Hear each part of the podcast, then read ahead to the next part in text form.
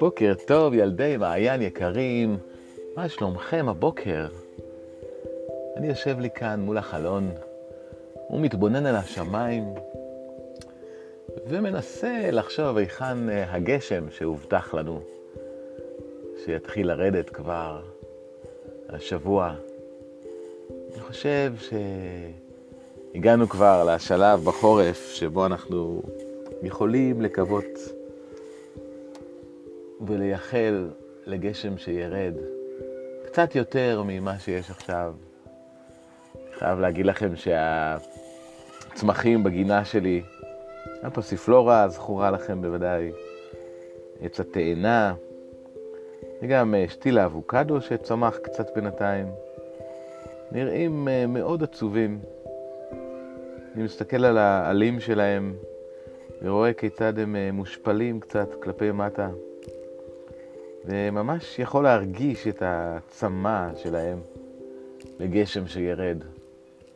כמובן שאני משקה אותם בינתיים עם מים שאני אוסף מהמקלחת, אבל זה לא אותו דבר. בשלב הזה של החורף הצמחים כבר ממש מצפים למי גשם אמיתיים שיבואו אליהם מהשמיים, מהעננים. ולשם כך אנחנו כנראה צריכים לחזק את התפילות והשירים שלנו, כדי שהגשם יבוא וירד עלינו ועל האדמה. אבל בינתיים אנחנו נקפל את הרגליים ונפרוס את הכנפיים, ועכשיו אפשר לעוף אל התכלת בשמיים.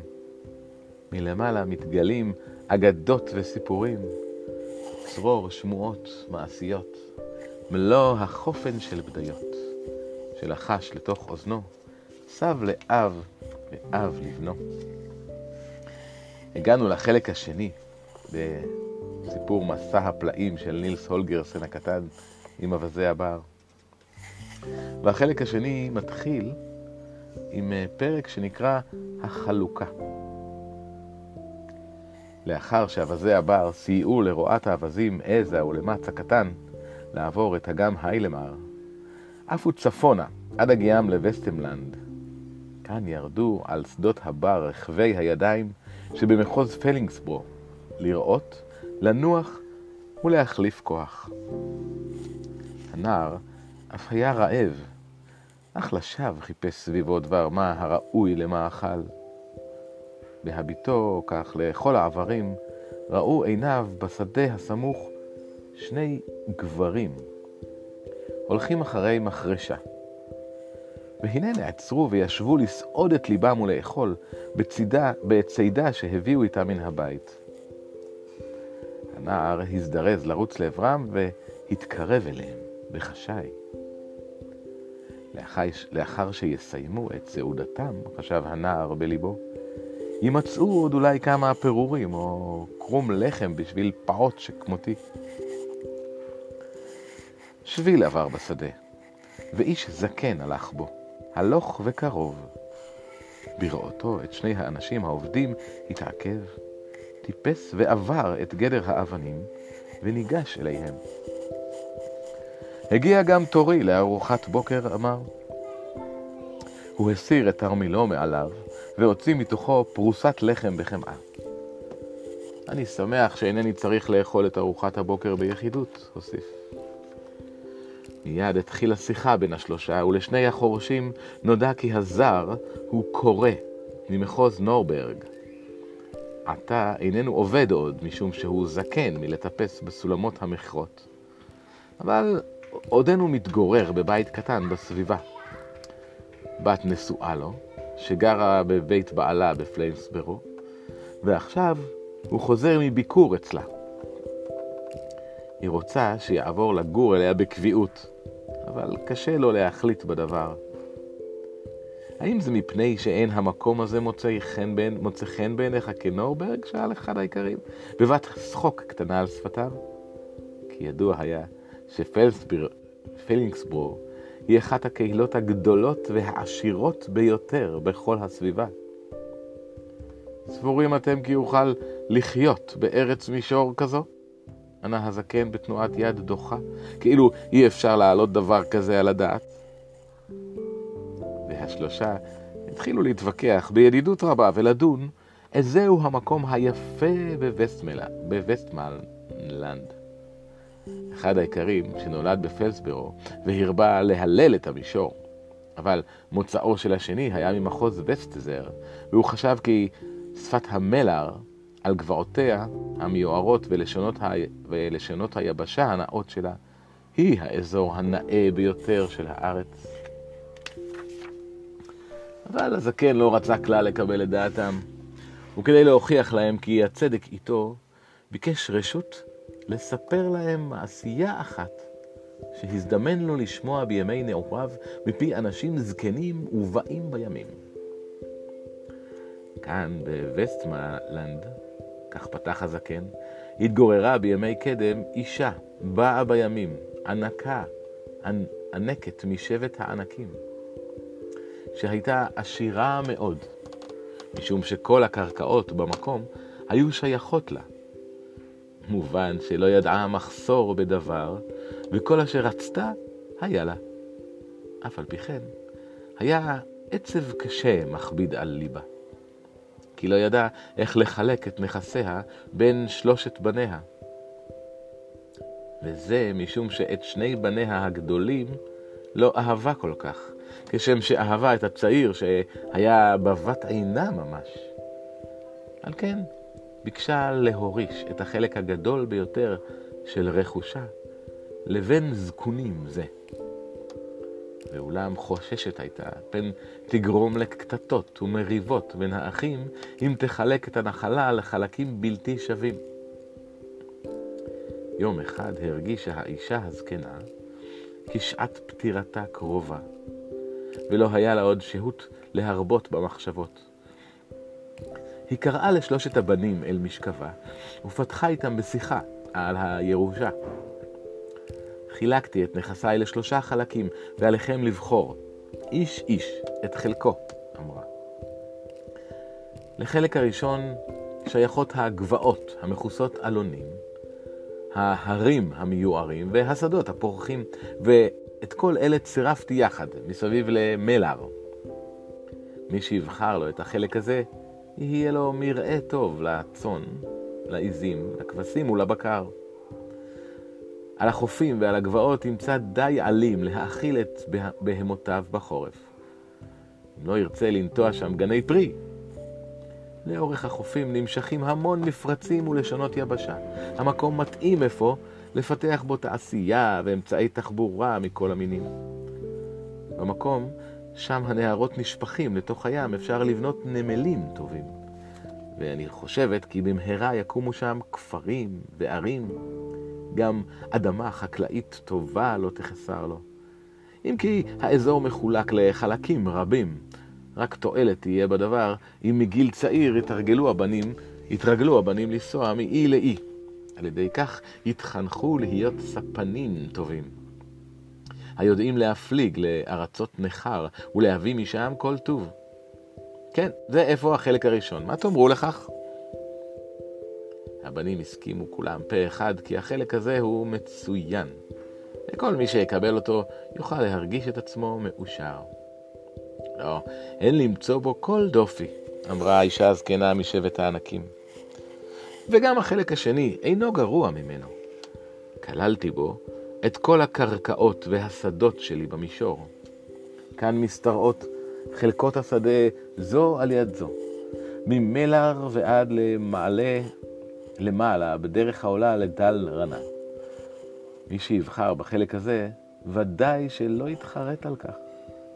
יכול הוא להצמיח תבואה ככל שירצה, ולבנות אחוזות גדולות, וגם הוא וגם בניו אחריו לא ידעו דאגות פרנסה, ושערם לא ילבין בלא עת.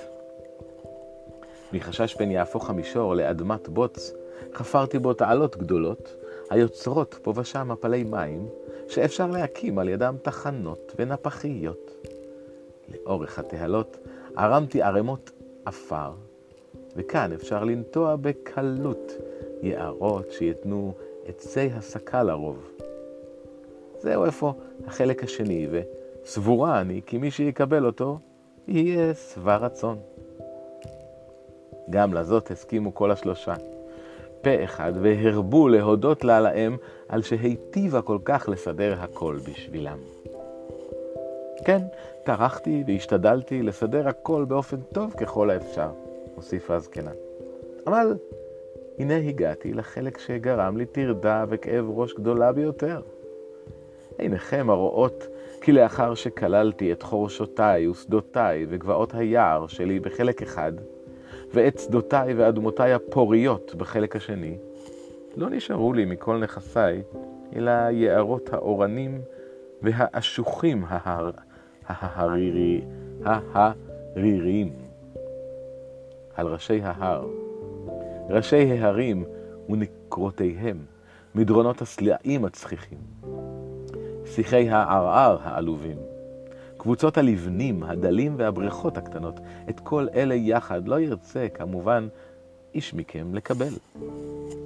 אף על פי כן, אספתי את כל הקטנות האלה לחוד, בצפונה ובמערבה של אדמת המישור. אך חוששת אני כי הבוחר בחלק הזה צפויים לו עוני ומחסור. הוא לא יוכל אלא לגדל צאן, כבשים ועיזים כדי למצוא את פרנסתו, מוכרח יהיה לעסוק בדייג ובציד. אמנם סלעים ואשדות מים ישנם כאן לרוב, והוא יוכל לבנות תחנות רוח כמה שירצה, אך חוששת אני כי לא יהיה לו מה לטחון בהן מלבד קליפת העצים אשר לו. כך תהיינה לו גם צרות לרוב מן הדובים והזאבים, כי בשממה, בשממה שכזו, ודאי שהללו ירגישו את עצמם בטוב. זהו אם כן החלק השלישי. יודעת אני היטב כי אין להשוותו לשניים הקודמים. ולולא זקנתי כל כך, הייתי חוזרת ועושה חלוקה חדשה. אבל אין הדבר לפי כוחי. ועתה, בשעת חיי האחרונה, אין לי מנוחה. כי אינני יודעת למי מכם עליי לתת את החלקה הגרועה הזאת. שלושתכם הייתם לי בנים טובים. וליבי כואב שנאלצת אני לקפח חלקו של אחד מכם. כך הסבירה האישה הזקנה מגזע הענקים את העניין לבניה, ואחרי כן, העיפה מבט נוגה בשלושתם. הם לא אמרו עוד, כמו בפעמים הקודמות, כי היטיבה לדאוג להם וכי חלוקתה נכונה. הם ניצבו לפניה דומם, ואפשר היה להכיר יפה. כי מי שיקבל את החלק האחרון לא יהיה מרוצה כלל. כן, האם הזקנה שכבה, וליבה עליה דווי. והבנים ראו בה שכבר היא תואמת מראש טעם של ייסורי גסיסה קשים. כי נאלצת היא לחלק ואיננה יודעת, ואיננה יודעת את מי מבניה תקפח. אבל הצעיר משלושת הבנים אהב את אמו יותר מכולם, וליבו לא עמד בו לראות את יסוריה. על כן קם ואמר, אינך צריכה להצטער בגלל העניין הזה, אמא. שכבי במנוחה, והיפרדי מן העולם הזה בלב סמוך ובטוח. תני לי את החלק הגרוע, כי אדע למצוא את מחייתי איכשהו, ויהיה גורלי אשר יהיה. לא אצטער על כך של חלקם של אחי טוב עליהם מחלקי. כיוון ששמי יצעיר הבנים את הדברים הללו, מיד נרגעה האם. בכל ליבה הודתה לו ושיבחה אותו. חלוקת שני החלקים האחרים לא גרמה לה כל קושי, כי הללו היו שווים כמעט בהחלט. לאחר שנקבע הכל, הודתה האם הזקנה עוד פעם לבנה, ואמרה כי מראש ידעה שדווקא הוא יחלט אותה מן המיצר. וכן הוסיפה כי כאשר יצא לשבת בנחלתו השוממה, יזכור את האהבה הרבה שרחשה לו כל ימיה. וכשגמרה לדבר עצמה את עיניה והשיבה את רוחה השמיימה. לאחר שהובאה לקבורה, הלך כל אחד מן האחים אל נחלתו והתבונן בה. אכן, שני האחים הגדולים היו מרוצים ושמחים בחלקם. כשעלה השלישי על חלקת השממה שלו, נוכח לדעת כי אמת הייתה בפי האם. בחלקו נפלו צוקי סלעים בעיקר ואגמים קטנים. בכל זאת, הרגיש מיד באיזו חיבה סידרה את החלק הזה. היו אלה אמנם רק שיירים דלים ועלובים, אבל הם צורפו יחד באופן טוב כל כך, שנהפכו לאזור יפה להפליא. מקומות רבים שוממים היו מטילים, מקומות רבים שוממים היו ומטילים אימה, ואף על פי כן הצטיינו ביופיים. מראה הנחלה גרם לו הנאה לבן. אך לשמוח עליה לא יכול בכל זאת. והנה הגיע במהרה לידי תגלית. הוא ראה פה ושם מראה משונה לה לאדמת הסלעים. בהתבוננו בה בשים לב ראה כי פסי מתכת מתוחים בה לאורכה ולרוחבה. רובם של ברזל היו, אך גם כסף ונחושת נמצאו ביניהם. עתה הבין הבן כי קיבל עושר רב משל שני אחיו, והתברר לו מה הייתה כוונת האם כשחילקה כך את רכושה. עד כאן להיום ילדים יקרים ואהובים. נמשיך מחר עם סיפורו של נילס המופלא. ובינתיים אשלח לכם גם uh, משימה קטנה להבוקר. וברכות, חיבוקים ואהבה רבה רבה. ובעיקר, הלוואי שמחר ירד עלינו, ירד עלינו שוב, שוב, שוב, סוף סוף, הגשם המיוחל. להתראות, ילדים מתוקים. thank you